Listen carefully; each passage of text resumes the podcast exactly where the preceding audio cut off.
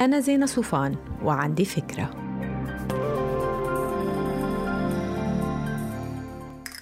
hi.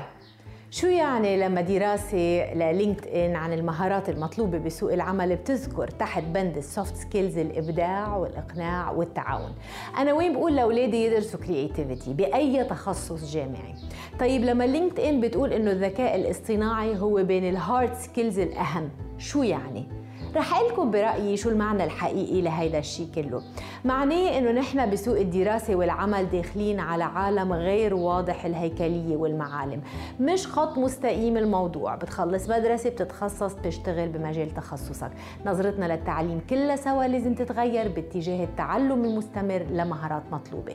هيدا منه حديث نظري. أنا اشتغلت بالصحافة التلفزيونية شي 20 سنة بدون ما أحتاج أتعلم لا تصوير ولا مونتاج.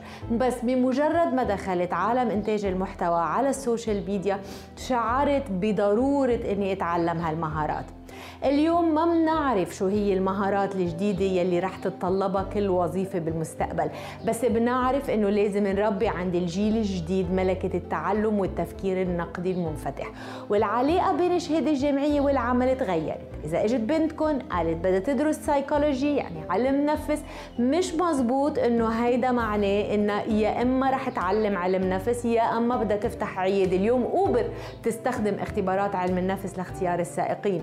كمان لتفهم الزباين وتحل مشاكلهم بأحوال كثيرة كمان أنا لما أقول إنه المستقبل هو للذكاء الصناعي مش معنى هيدا الشيء إنه كل الناس بدها تدرس رياضيات. لا لحتى نعلم الآلة تتصرف أكثر مثل الإنسان لازم نفهم الإنسان كيف هو. وبالتالي العلوم الإنسانية والاجتماعية لازم ينظر لها بمنظار جديد.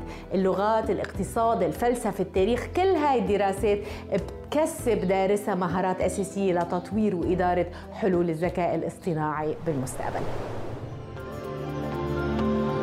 ما تنسوا تعملوا download للفكرة تعطوها rating وتساعدوني بنشرها. bye.